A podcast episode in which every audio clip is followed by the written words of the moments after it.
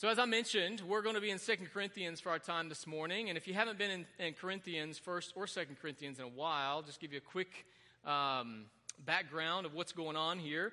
This Second Corinthians book was written to the church in Corinth and to the saints in all of Achaia. Yeah, I want you to see this church as a maturing church. A maturing church that was held precious in the eyes of the one who planted it, Paul the apostle. We see that Paul planted this church in his second missionary journey. If you want to cross reference that, look at Acts chapter 18 later when you go home and, and remember to come back and just review the message today. And so he planted the church in Acts 18, but he continued to stay in partnership with them, continued to stay connected with this church through sending his missionary co workers like Timothy and others, and by writing letters and staying in constant contact with them as best he could to strengthen the church as best he could from a distance. In this first letter that he writes back to the Corinthian church that he planted, he's primarily focusing on them being unified together for the building up of that church. Okay, that's his main focus, main theme of that letter. What we find in the Second Corinthians letter that he writes to them is he's uh, writing to them primarily focusing on the church being unified with him in his ministry to the lost. Okay, so within that theme, that's going to be our big theme for this morning.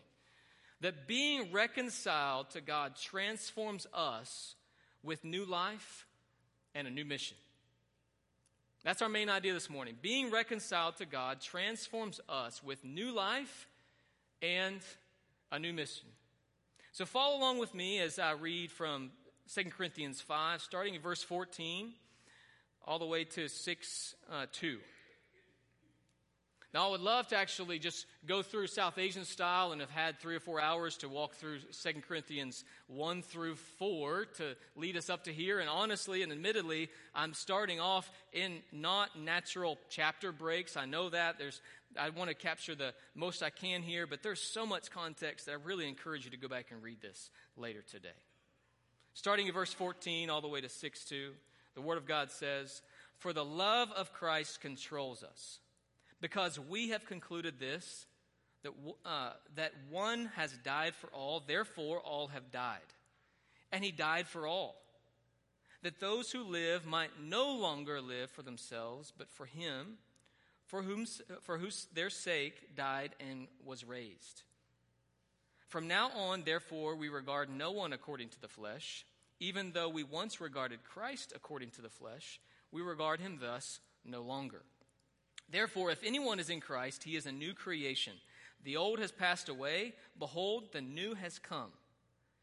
All this is from God, who through Christ reconciled us to himself and gave us the ministry of reconciliation. That is, in Christ, God was reconciling the world to himself, not counting their trespasses against them, and entrusting to us the message of reconcili- reconciliation. Therefore, we are ambassadors for Christ, God making his appeal through us. We implore you on behalf of Christ be reconciled to God. For our sake, he made him to be sin who knew no sin, so that in him we might become the righteousness of God. Working together with him, then, we appeal to you not to receive the grace of God in vain. For he says, In a favorable time I listened to you and in a day of salvation I have helped you. Behold, now is a favorable time. Behold, now is the day of salvation. As I mentioned here, the, the big idea this for us this morning is being reconciled to God transforms us with a new life and new mission. Now, as we've read this passage here this morning, I want to spend the rest of our time fleshing out that main idea with three main implications that I believe are very clear in this passage for us. Three implications of being reconciled to God in Christ. The first implication for us is that we have a transformed mindset. We have a new perspective now that we are in Christ, and we just see the world differently. I think if you look at verses 14 through 17, you see this very clearly. The love of Christ changes us, or at least it should if we've experienced the love of Christ in a very tangible way. Paul literally says in this passage the love of Christ controls us, concluding that since Christ died for all, then all have died. So being reconciled to God through faith in the gospel and the new life that we have in Him makes us see the world differently. We actually become people of action. The idea of this new change, this new life, is it takes a, a very clear form for us and a very familiar passage for probably most of us in verse 17. The reality of us being a new creation. This reality of us being a new creation, our mindset has changed to see the world through what we would uh, could consider spiritual lenses. Other passages in Scripture are help us really uh, understand this new mindset in Christ more clearly. We become submitted to the love of Christ is first a posture that we should assume, and then also a command that we can obey uh, continually. Some familiar passages about this uh, would be uh, Romans 12, 2, where Paul commands the Roman believers to not be conformed to the world, but be transformed by the renewing of our mind. Some other familiar passages might be Ephesians 4 or Colossians 3, where Paul instructs the church to make it a practice to put off the old man and to put on the new man. Meaning, this new mindset that we have received is to be submitted to and to be cultivated in our life continually. Essentially, having a transformed mindset is the fruit of sanctification. Living out our identity in Christ and being fully surrendered to Him on a day by day and moment by moment basis. Paul says this he says, No longer do I regard anyone according to the flesh. Now, this is also a very easy thing to say, but if you're like me, it's a very difficult thing to live out. To regard no one according to the flesh would mean that you don't look at the success and failures of others, to measure them. You don't see others according to their socioeconomic status or worldly qualifications. You're, we're not blinded by racism or classism. We don't look at the past sins of others. Uh, we, we just see people as people, made in the image of God. But here's the problem for us as Americans, and if you don't mind me saying it, I, I really believe that we are very materialistic and a judgmental culture. And I don't think that there's very many in this room that if we, if we just discuss that and, and unpack that a little bit, that we would disagree on that notion. That we as a culture are just very consumed with materialistic things, and we're also very judgmental uh, in the way that we approach life. We struggle uh, as a culture, and even as a Christian culture in America, we struggle to have a selfless attitude and not succumb to the trends of comparison, to want to have what others have. But I, I, would just challenge us to have this mindset that Paul has in the context of this passage right before this to see our lives as a tent. He literally calls the gospel that we have received a treasure in jars of clay. Something that is, our life is temporary, it is temporal, not meant for us to put all of our hopes and dreams on this current life, this here and now. Wrongly, our American culture often leads us to believe that we're pleasing God simply because we attend church regularly. And we continue in this, uh, this form of loving the world with a thin veneer of Christian identity. That is a temptation for us, I believe, in this American Christian culture. But as we mature in Christ, our love for the world and the things of this world ought to be decreasing as our love for Christ and the love of the things that Christ loves increases. That's what Christian maturity ought to look like. And Paul demonstrates what that, uh, what that looks like for him. He teaches us to view people as already purchased by the blood of Christ. It means that he no longer viewed people from a worldly status or even class or race standpoint. He only saw them in light of their state of redemption through Christ's death and resurrection. Those within the church, those who've been redeemed, and those who are outside of the church who've been purchased but not yet set free.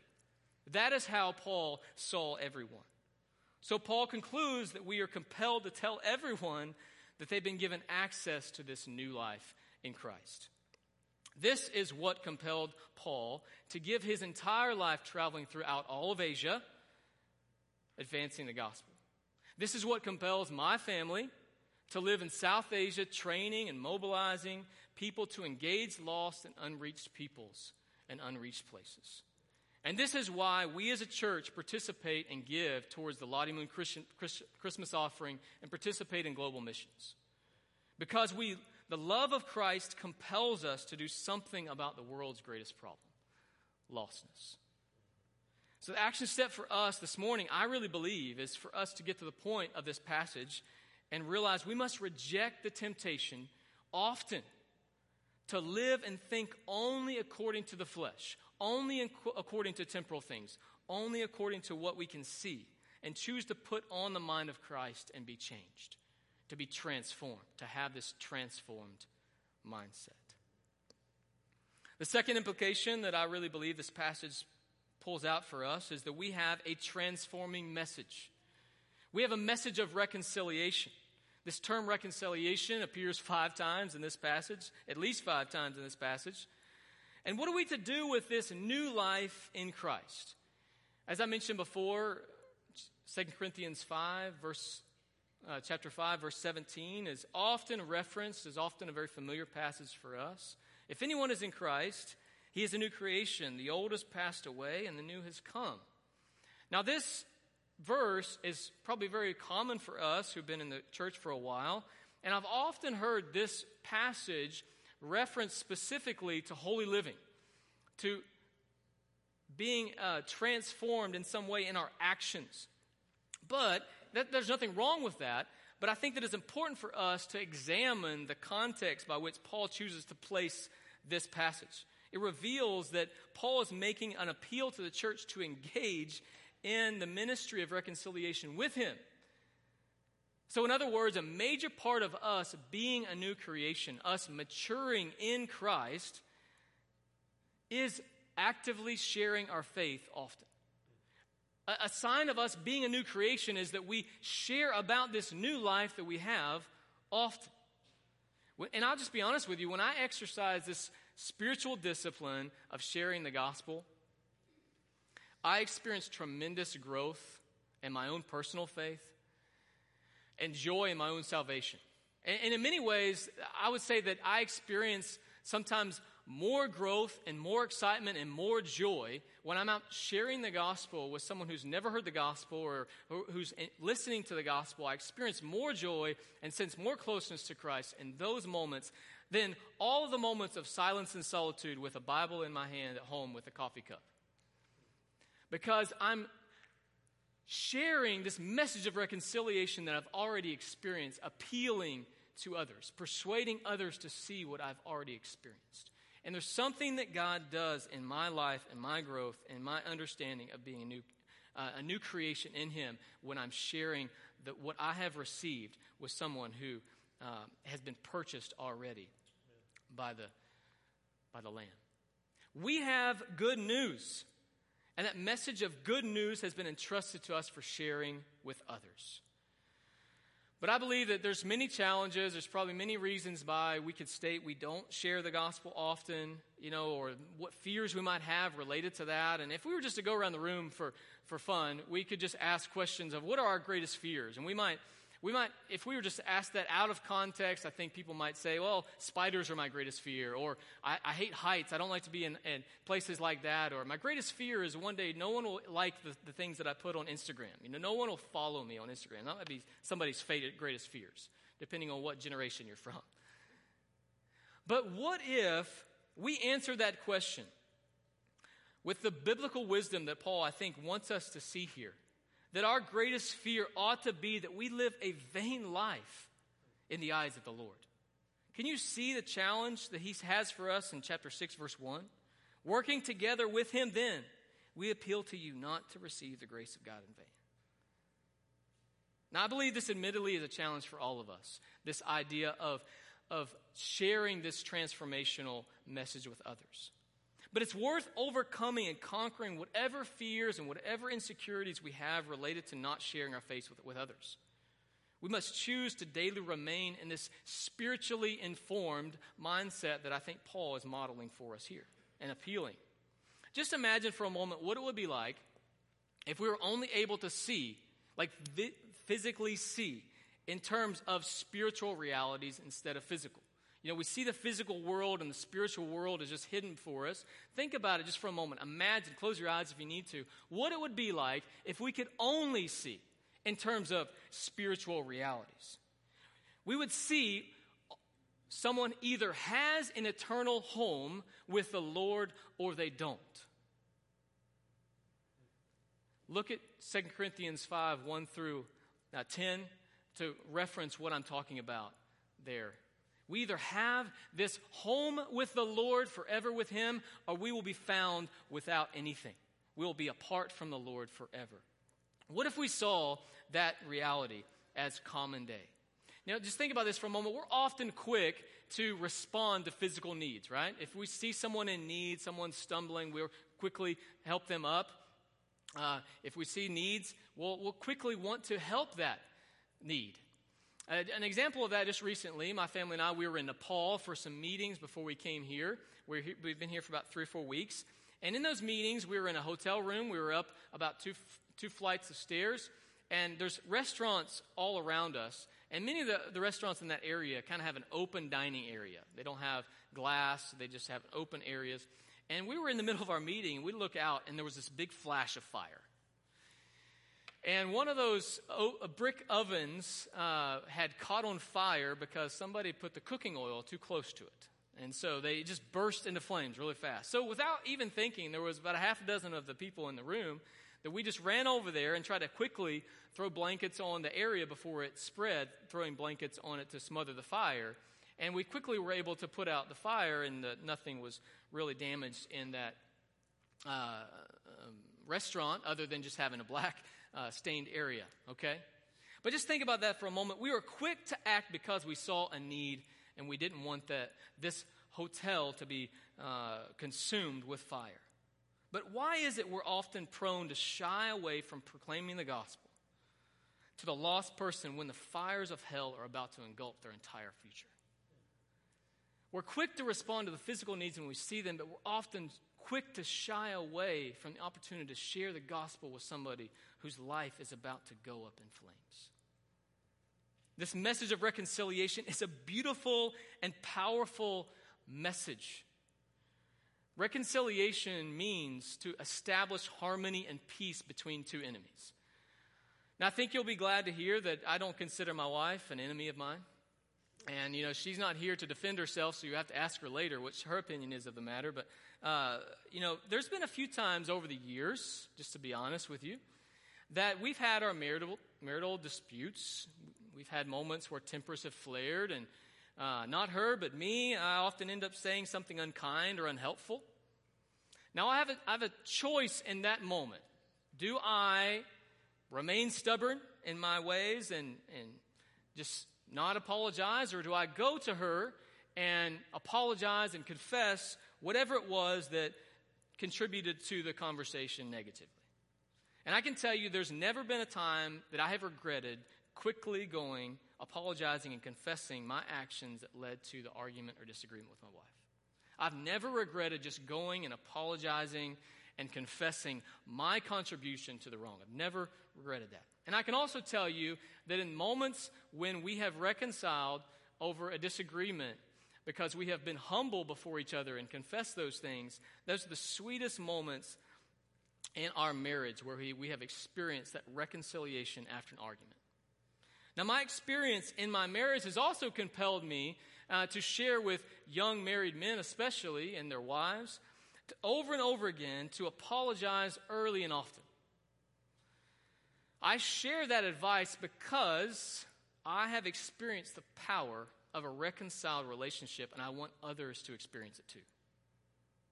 I don't want people to remain in the trap of bitterness and stubbornness. I want them to experience the joy of a reconciled relationship. Now, why did I just share that piece of relational experience with you? Being reconciled to God is much more lovely than this relationship being restored between me and my wife, or whatever relationships you might have experienced reconciliation with. On a much larger scale than this example, Christ has made our relationship with God at peace through the cross. Amen?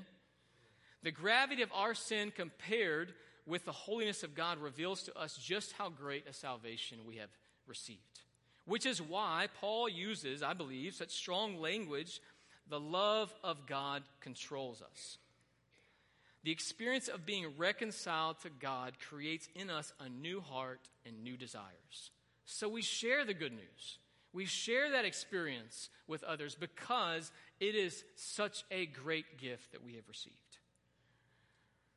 I believe the action step for us here at this point in understanding we have a transformational message is, is to make it a practice to continually reflect on the hope we have and a new life we have in Christ and commit to sharing that good news of, of reconciliation with others regularly.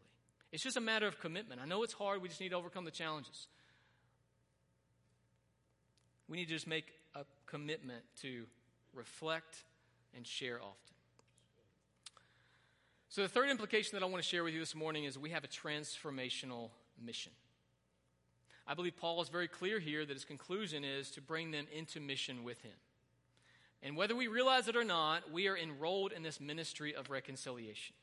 We have been entrusted with this ministry with Christ. We do what the Father does, just as in Christ God was reconciling the world to himself. Now God makes his appeal through us. Do you remember the, the words of Jesus where he says, It is to your advantage that I go away? For if you were, for I do not go away, the helper would not come. It is out of this life change, being empowered by the Spirit, that we can become messengers to the lost. There's an author, J.D. Greear, pastor in North Carolina. He wrote a book called Jesus Continued, and the tagline is Jesus, or th- the Spirit inside you is better than Jesus beside you. Meaning, Jesus has empowered us through the Spirit to go and be witnesses, engage in the mission that He was engaged in, and multiplied through us. We now represent Christ on earth, and we have been sent to live this new life in Christ on mission to proclaim the gospel to the lost throughout the world. God now works through us, and this message of forgiveness to, to, is offered to those who've already been purchased by his blood. So I just want to ask you, church, what's your involvement in this mission? Individually, think about that. We each need to have a plan and work the plan of how God is calling us and compelling in our hearts to be involved in this mission, this transformational mission. As I shared before, you can make a real impact by praying for the lost, praying for those in South Asia or other areas of, of the unreached globe. There are many tools and resources out there for you from a prayer perspective. If you don't know or have any of those, I'd be happy to share with them, share them with you after the message. There's a way in which you can give actively to the mission of God being advanced.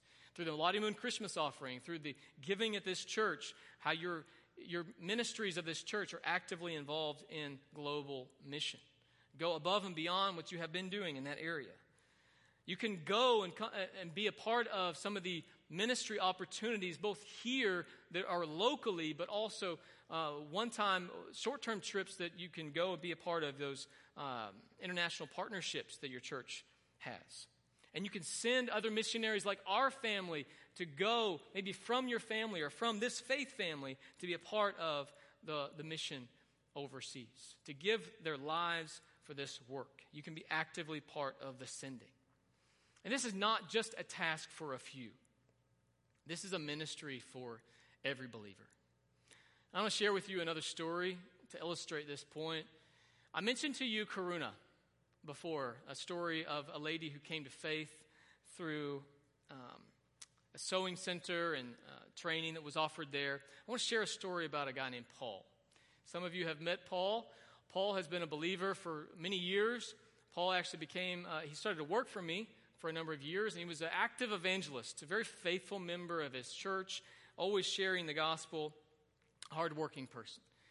Uh, and his vision for his life was to be involved in ministry somehow. And how he worked that out was to share his faith and bring them to church. Share his faith, bring them to church. And a number of years uh, uh, of, of living this life, Paul just always seemed to have this active evangelist lifestyle.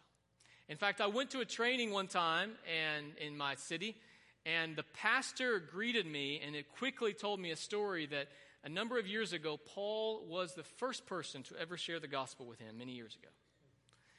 And now that pastor came to faith through the ministries of, of, of, several people, but Paul was the first one. And now that pastor had led many people to faith and was gathering people together. Uh, Paul, I guarantee you, uh, many years ago, over a decade ago, did not have a, an idea that when he shared the gospel with this guy, that he would one day become a pastor who would lead other people to faith.